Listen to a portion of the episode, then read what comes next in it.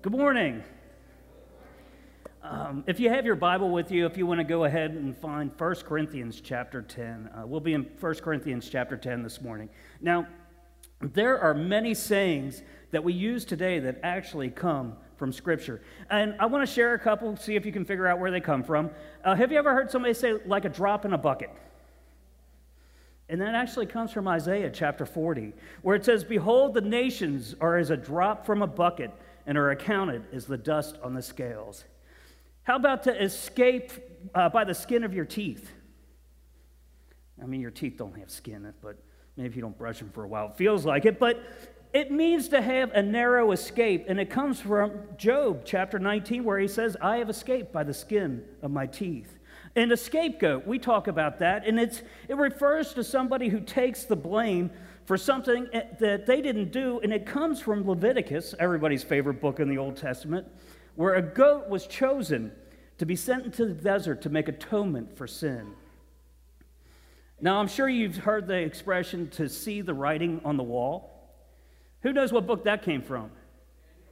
Daniel, it did. Um, and it means something bad's going to happen. The writing's on the wall. How about going the extra mile? That's from the Sermon on the Mount, where Jesus says, If anyone forces you to go one mile, go with him two miles. What about washing your hands of the matter? saying, I don't have any responsibility for something, and we see that in the Passion account where Pilate washes his hands, saying, I am taking no responsibility for this man's death. Now, there are a lot of common sayings that we think come from Scripture, but they don't really. Um, like, to thine own self be true. That's Shakespeare. That's not in the Bible. Um, how about cleanliness is next to godliness? And I'm going to just say, sorry, moms, but it's not there. Money is the root of all evil. Well, we actually learned about that last week that 1 Timothy 6:10 says the love of money is a root of all kinds of evil. How about God wants you to be healthy and wealthy?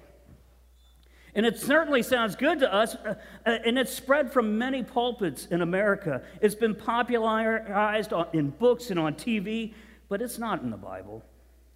How about God helps those who help themselves? Which is theologically incorrect because God helps those who can't help themselves. How about this one? God won't give you more than you can handle. That's our topic for this morning. In an article titled God Will Give You More Than You Can Handle, written by Dr. Mitchell Chase, who was a professor I had working on my master's that I wrote way too much for, um, he wrote this. He said, Christians can make the strangest claims when comforting those who are suffering. What do you say to someone whose life is falling apart? If you have but a few precious minutes with a person who's lost a job, a home, a spouse, a child, or all sense of purpose, what comfort do you give? We, we might turn to conventional wisdom instead of scripture and end up saying something like, Don't worry, this wouldn't happen in your life if God didn't think you could bear it. And the sufferer may object, head shaking, hands up in the air, but you insist look, seriously, the Bible promises that God won't ever give you more than you can handle. And there it is.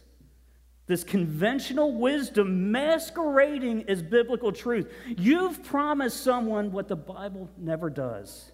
And in case you zone out this morning, maybe if you fall asleep um, during the rest of our time together, I, I'm not saying you will, but it could happen. I want to just give you the sermon one sentence, real quickly. God will give you more than you can handle, but He will never give you more than He can handle. God will give you more than you can handle by yourself, but He will never give you more than He can handle. It, it, to be fair, most people who promise that God won't give us more than we can handle, they mean well. Maybe you've said that to somebody. You could argue that the idea comes from 1 Corinthians chapter 10, where because Here's your Greek les- lesson for today. The words temptation and trials, it's actually the same word in Greek. And Paul writes in, in verse 13, he says, No temptation, no trial has overtaken you that is not common to man. God is faithful, and he will not let you be tempted or trialed beyond your ability. But with the temptation or trial, he will also provide the way of escape that you may be able to endure it. See, God does promise us that He will provide a way out when we're tempted, but He never ever says that He'll shield us from experiencing struggles and pain in life. Paul would later write to the young man Timothy, uh, who he took on as his protege. Um, it's somebody he'd been investing in to, to help him deal with the struggles and the challenges that he was facing and experiencing while he was serving Christ and pastoring a church. He would even tell him, Indeed, all who desire to live a godly life in Christ Jesus will be persecuted. So, what I want to do this morning is to tackle this text by going to the context of 1 Corinthians 10, where, where what we're going to see is that temptation is clearly in view. So, I want to pray, we'll read through our text, and then we'll dig into God's word and see what it has to say to us here this morning. So let's pray.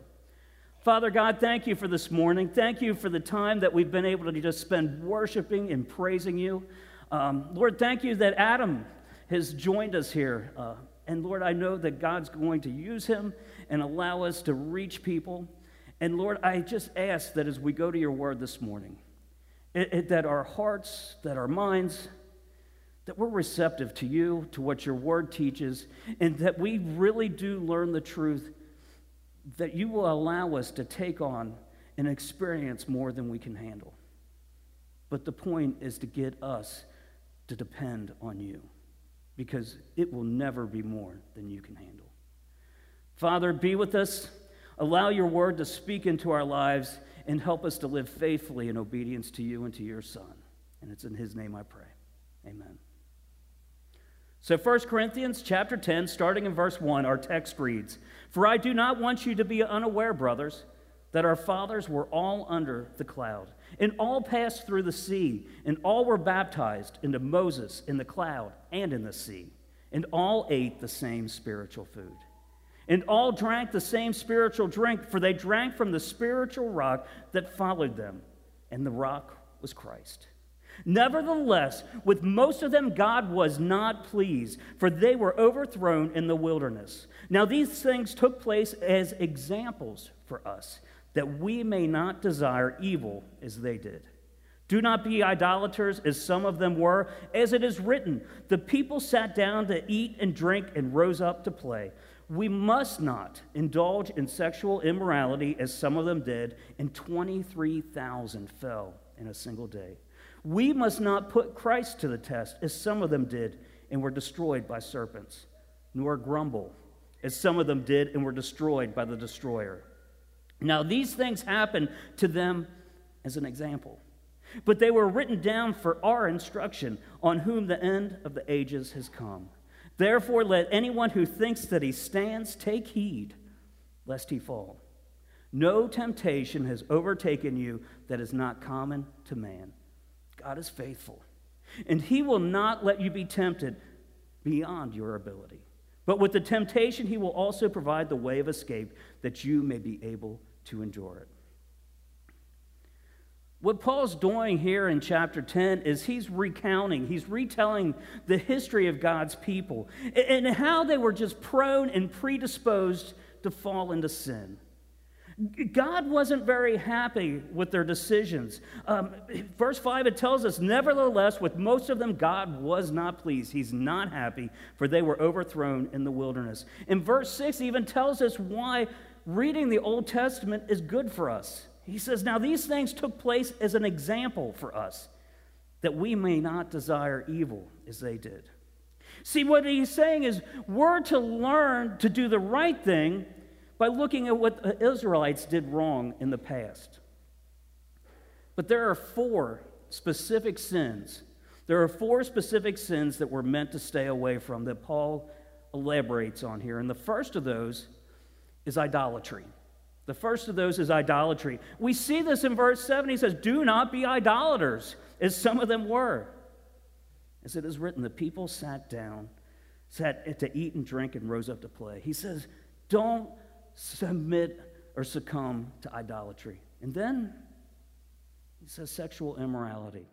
See, the Israelites, they committed idolatry, which often leads to immorality. And we see that in verses 8 and 9. It says, We must not indulge in these, as some of them did. And 23,000 people were killed in a day. And the next one's even more difficult it's grumbling.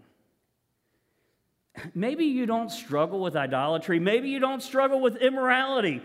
But it's so easy to become irritable and start murmuring and complaining and grumbling, isn't it? We see that in verse 10. Don't grumble as some of them did and were destroyed by the destroyer. And the last one is pride.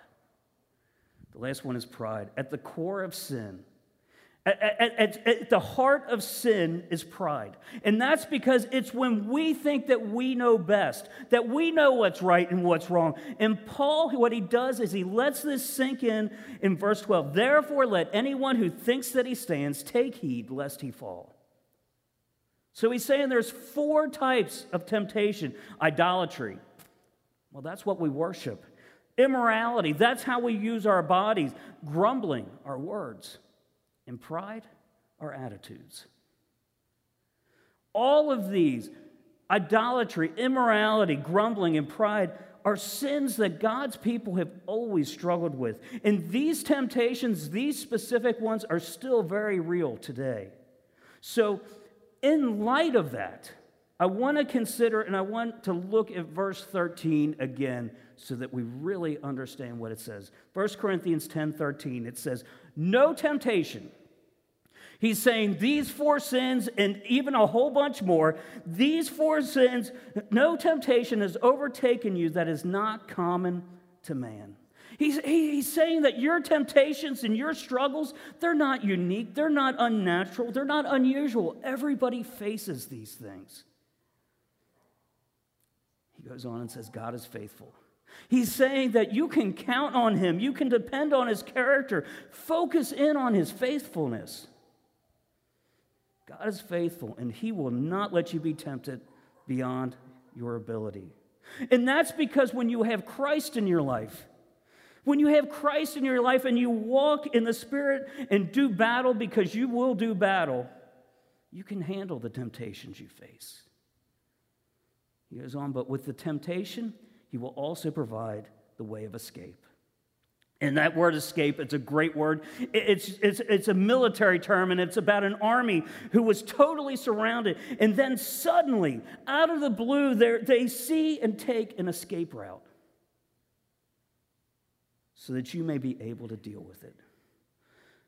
He's telling us we can trust Him to give us everything we need to tackle temptation.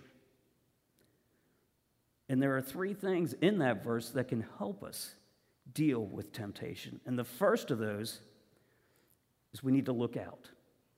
We need to look out. We need to be alert for the temptations. We shouldn't be surprised when they come because nobody's immune to them.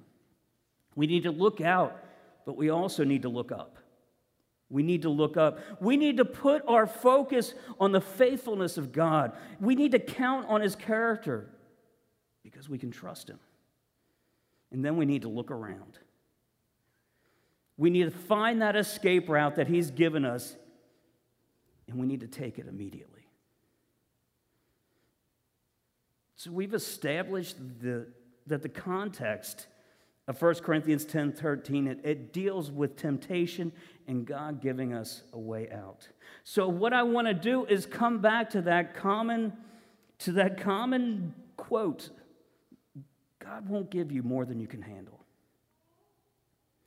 See, that phrase is biblically incorrect and it's dangerous for at least five reasons.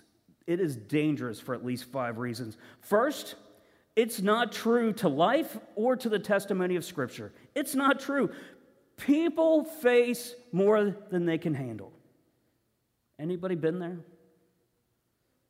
Some of you are probably overwhelmed right now, today. The next thing is that kind of thinking, it brings God down to our level. It, it, it, we like the saying, we like to hear those words God won't give you any more than you can handle because it seems fair, doesn't it? we like the idea because it seems like the scales, they're in our balance, that things are in our favor. But there are a couple questions that we need to ask ourselves. Ask yourself, how can God be limited by our limitations? How could God, who is all powerful, who has created heaven and earth, be limited by our own limitations? Ask yourself, how can God be limited by how much I can bear and how much I can handle? And then a follow up question is Is God's sovereignty weakened? Is he made less powerful by how much I can bear and handle? See, the unfortunate thing about this is that when we're overwhelmed, when we find our life out of sorts, it's so easy to come to the conclusion that God, well, He's let us down. He didn't come through for us. But you need to get this. We are never, ever in a position to evaluate God's actions or weigh His will according to what we think is fair. We need to understand that He's the potter, we're simply the clay that He uses. The next thing that this is dangerous for is that quote, this saying, God won't give you more than you can handle, it elevates our abilities and strength. Since when were you called to be Wonder Woman? Since when were you meant to be Superman? We need to just settle down and admit that we don't have what it takes to handle trials on our own. In that superficial saying, God won't give you more than you can handle, what it does is point people inward in self reliance, in self dependence, when the Bible points us Godward. Because really, one of our greatest difficulties to living a, Christ, a Christian life, it really comes down to our own self reliance. To say that God won't give us or give me more than I can handle, it, it, it sounds like pop psychology. It, it sounds like something you'd hear on Oprah or some talk show saying, God helps those who helps themselves. Another big problem with this saying is it can make us feel guilty when we struggle. It can really make us feel guilty if we struggle because then we start asking those questions. If, if I can't handle this, maybe I'm not good enough. If I can't handle this, if this is too much to bear, maybe there's something wrong with me. Maybe I just don't have what it takes. Maybe I don't have enough faith. Maybe, maybe it's me and we feel guilt. And the last one is this attitude it steals our joy. When we get to that point, it will steal our joy. When we feel like God has let us down or that there's something wrong with us, then how can we ever put into, uh, we be what James calls us to put into practice in James chapter 1, where he says, Count it all joy, my brothers, when you meet trials of various kinds. For you know that the testing of your faith produces steadfastness. And let steadfastness have its full effect, that you may be perfect and complete, lacking in nothing. So we have to ask the question what do we do when we face trials? How do we handle the trials of life? If we move to the book of Second Corinthians, which is really probably Paul's most personal and emotional letter he ever wrote, Paul's being questioned by the people in Corinth because Paul was going through struggles and stresses. Paul had planted that church in Corinth, he had established it. And now these new teachers have come in suggesting that Paul's suffering is a sign that he's a sinner and by adopting the culture of Corinth, What they're doing is lifting up their brightest and their best and have come to the conclusion that God wouldn't bring suffering to someone who surrendered to him. Listen to what Paul writes in 2 Corinthians chapter 1 verses 8 and 9. For we do not want you to be unaware, brothers, of the affliction we experienced in Asia. For we were so utterly burdened beyond our strength that we despaired of life itself. Indeed, we felt that we had received the sentence of death. But that was to make us rely not on ourselves, but on God who raises the dead. I love how Paul, even though they're questioning his faith and his service, he still calls them brothers. And it should remind us that all believers, that we're all part of the same family. But I want to dig a little deeper into what Paul's saying. He says, We were utterly burdened beyond our strength. He's saying that the trials that we're facing, it's off the charts, it's unbearable, it's more than he could handle. He's saying it couldn't even be measured. There's no way that we could have any hope to endure what's going on. It's like being on a ship that's so full of cargo and people that it is going down fast, and there's no lifeboats. He even says that they despaired of life itself.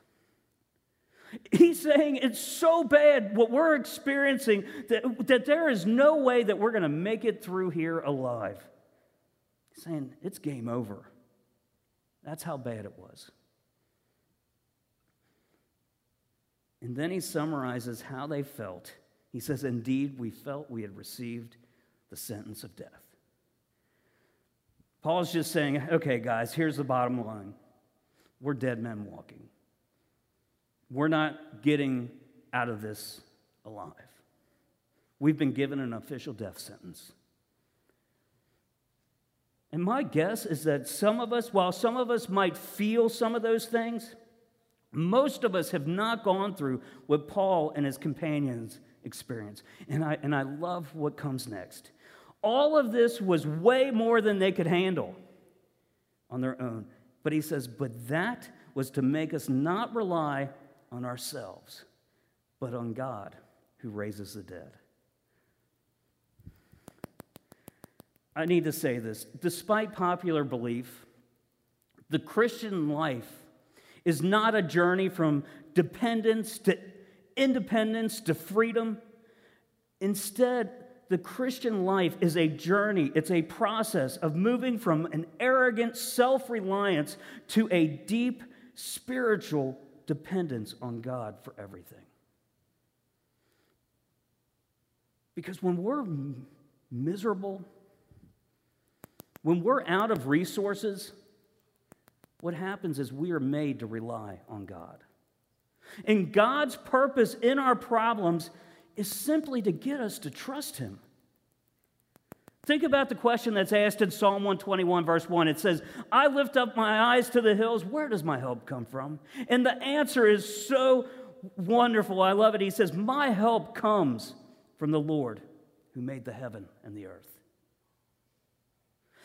understand the truth that we worship a God today who raises the dead, which means that he can do anything.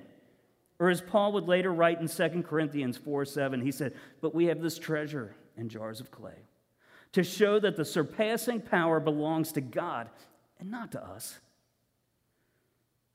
Jeremiah 17, verse 5, it says, Thus says the Lord, Cursed is the man who trusted man and makes flesh his strength, whose heart turns away from the Lord. Verse 7 said, counters that and said, Blessed is the man who trusts in the Lord, whose trust is the Lord.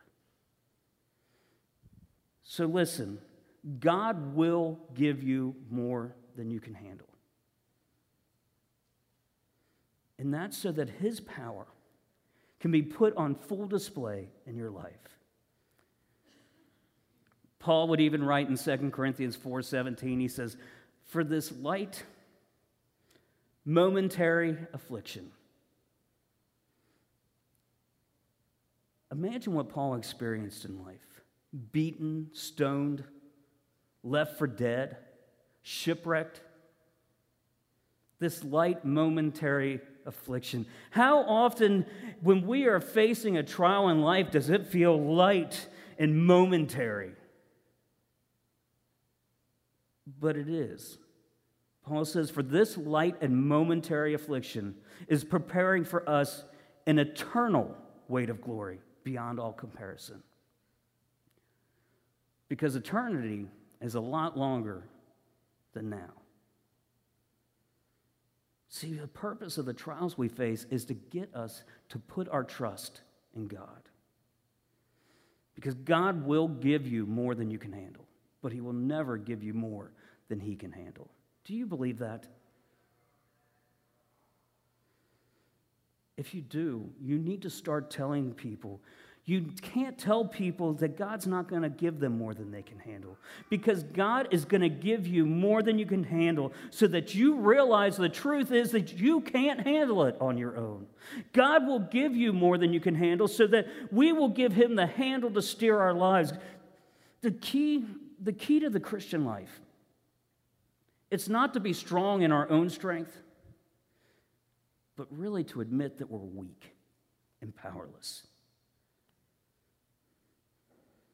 See, God gives us those tasks, those tests, those trials that are so much bigger than we are so that we will give Him the glory as He works in our weakness.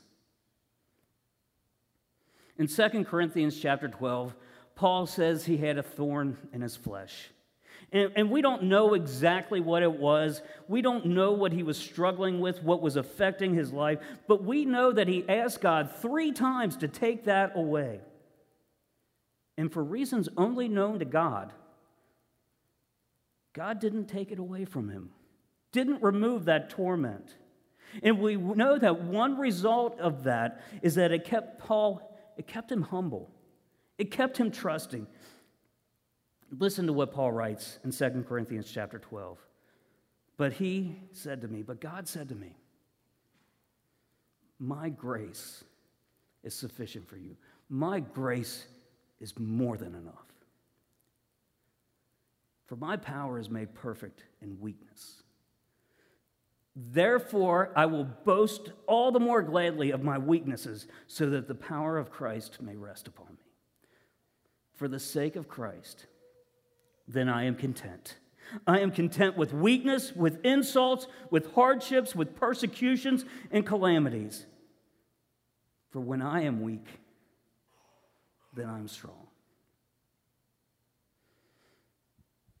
See, today, it's the time to surrender to the Savior, to give Him those trials and your tears and your torment. Give Him your pains and your losses. Let Him bear your bitterness. Because there's good news you don't have to handle everything that comes your way. You can't. Not on your own. But He can. Are you willing to put all of that in His more than capable hands today? Are you ready to surrender to Him? Just give Him all of it and give Him yourself. Life is hard. Paul says, I'm content with weakness. I'm content with insults, with hardships, with persecutions and calamities.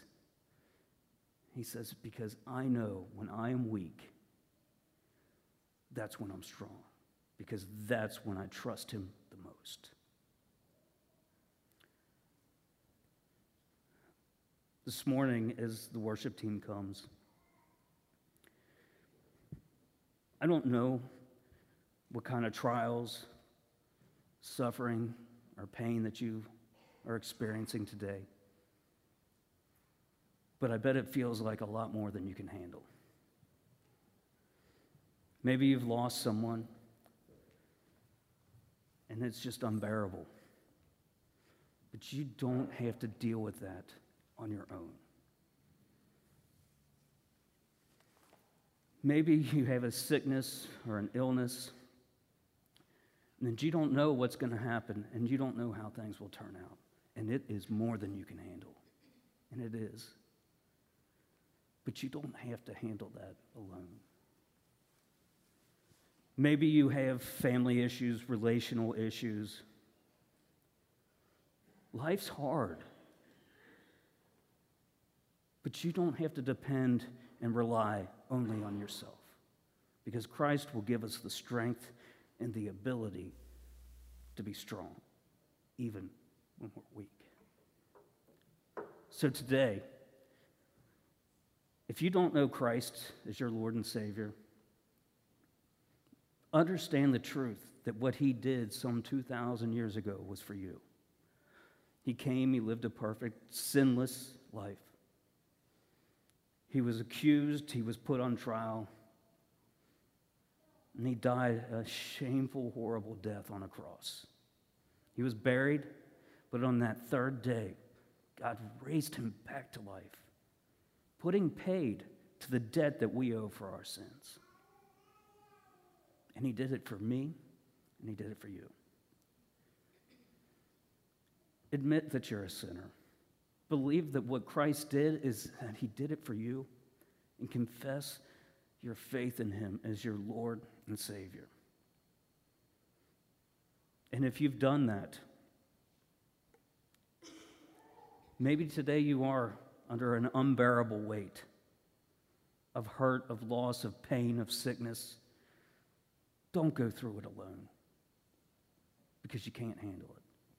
Today, put that trust and faith in Him and understand that He will get you through this.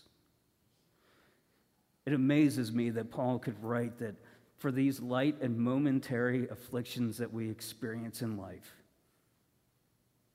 It's nothing compared to the eternal glory we'll find in Christ. So, as, as the worship team sings this morning, if you need to put your faith and trust in Christ today, I encourage you to do that. And if today that weight is too much for you, if you want to come and just spend time at these steps, and say, Lord, I can't take this. It's more than I can handle. Help me. And He will. I'm going to pray, and I encourage you do not leave here the way that you walked in. Let's pray. Father God, thank you for this morning. Thank you so much for your son, Jesus. Thank you for the incredible sacrifice that he made on our behalf. Thank you that He did something we could never do for ourselves. And Lord, I just pray for those who are hurting today, who are struggling, who are under so much weight that it, they just can't handle it. That, Lord, you help them. Remind them that, that you are there. And even though we're weak, that's when we can be the strongest. Thank you again for your son, Jesus. Thank you for this day to worship. And Lord, just help us be what you call us to be faithful, obedient, going with the gospel, making disciples, and teaching them everything you've commanded. Lord, we love you and thank you for your son. And it's in his name I pray. Amen.